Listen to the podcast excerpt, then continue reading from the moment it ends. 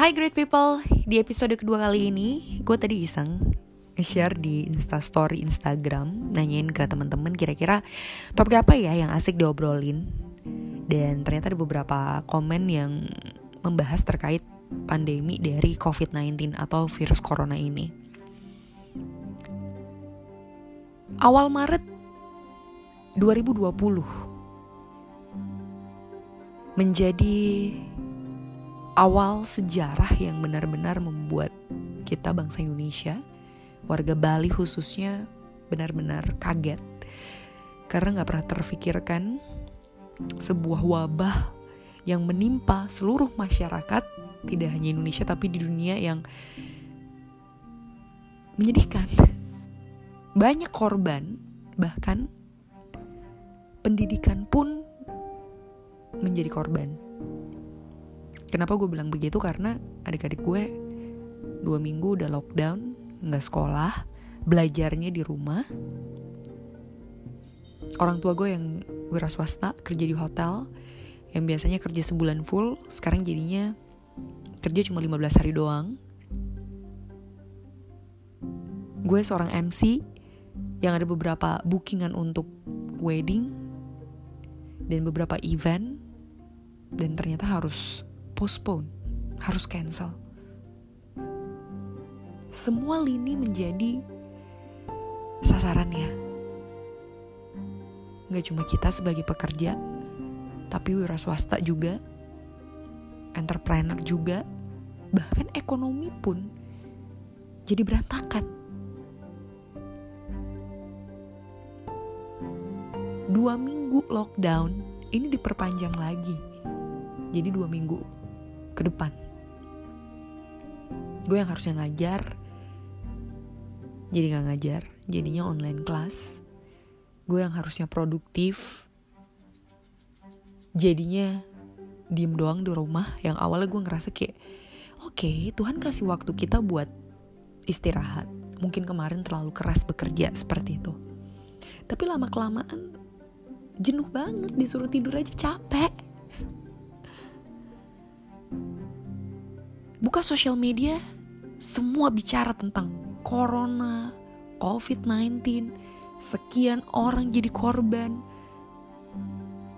Oh my god, itu yang kayak menyedihkan banget. Setelah dua minggu selesai lockdown, gue merenung, gue mikir, kalau misalkan gue cuma di rumah nonton TV dan nontonnya hanya hal-hal negatif. Gue bilang hal negatif karena ya angker aja gitu. Oke di Wuhan sekian ribu orang menjadi korban. Di Indonesia meningkat meningkat dan terus meningkat. Gue malah diem di rumah nonton info kayak gitu stres sendiri. Akhirnya gue ubah semuanya mindset gue gue jarangin nonton TV gue pilih berita-berita yang di sosial media yang menurut gue relevan dan bisa dipercaya. Gue berusaha browsing. Browsingnya adalah apa yang kita bisa lakukan di rumah ketika situasi lockdown seperti ini. Mulai muncul banyak ide, mulai muncul sesuatu yang kayaknya asik nih gue coba. Ini kayak gue belum pernah coba sama sekali nih. Wah, coba deh Hal pertama, generasi milenial yang lo harus coba itu adalah membersihkan rumah. Kebayang gak sih yang awalnya buku-buku gue ketumpuk, kagak pernah dibersihin. Gue bongkar-bongkar lagi, dan akhirnya gue ketemu banyak foto-foto lama, gue ketemu banyak buku-buku yang wah ini kayaknya cocok nih gue pakai tahun 2020 untuk upgrade ilmu, upgrade skill terutama di bidang public speaking karena gue suka suka banget beli beli buku public speaking. Baca satu dua sisanya masih kayak kesimpan rapi gitu belum kebuka. Dan gue mulai ngecek lagi wah boleh juga nih buku-buku.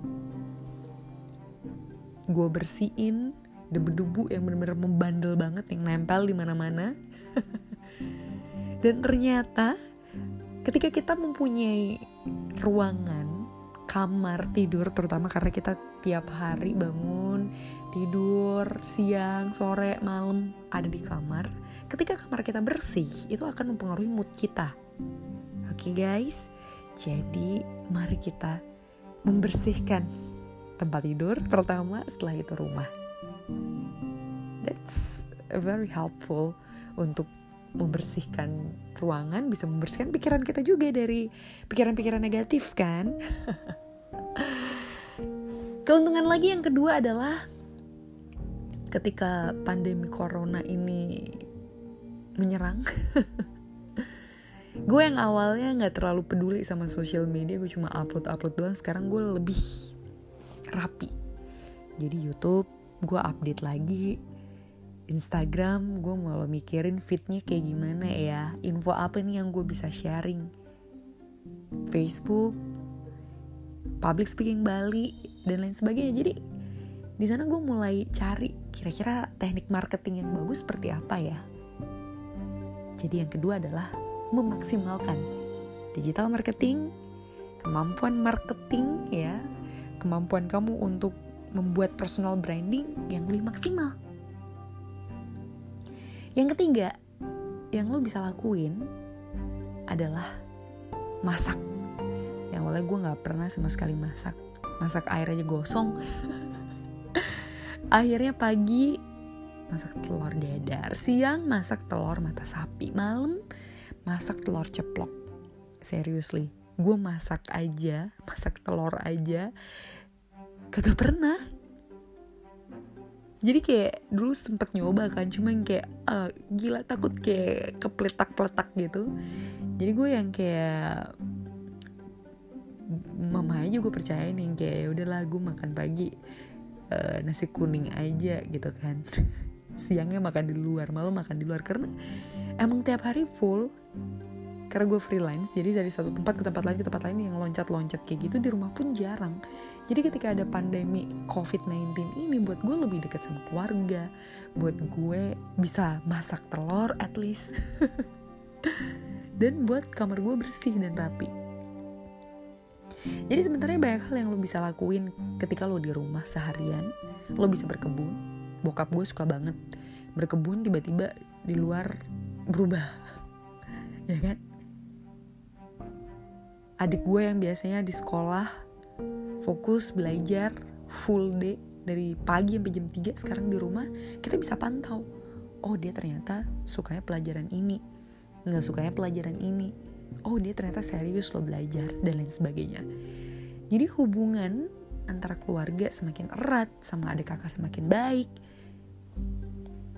Sosial media mulai tertata ya kan? Kamar jadi bersih. Dan banyak hal lagi yang lo bisa lakuin.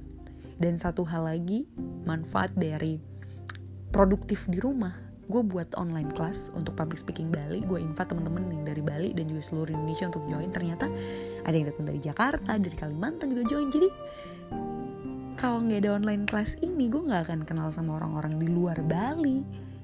Jadi benar-benar bermanfaat banget.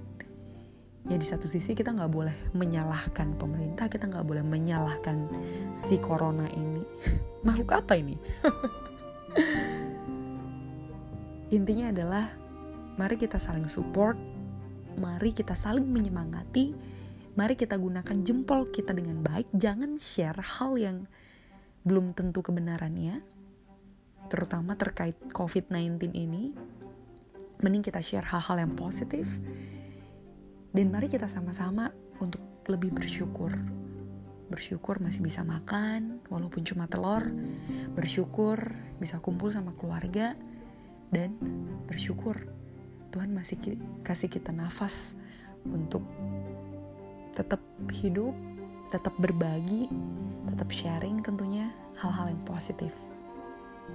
Mudah-mudahan setelah pandemi COVID-19 ini kita bisa menjadi orang yang baru, orang yang lebih bersyukur, orang yang lebih bersemangat, orang yang lebih bisa aware dengan lingkungan dan sekitar, dan yakinlah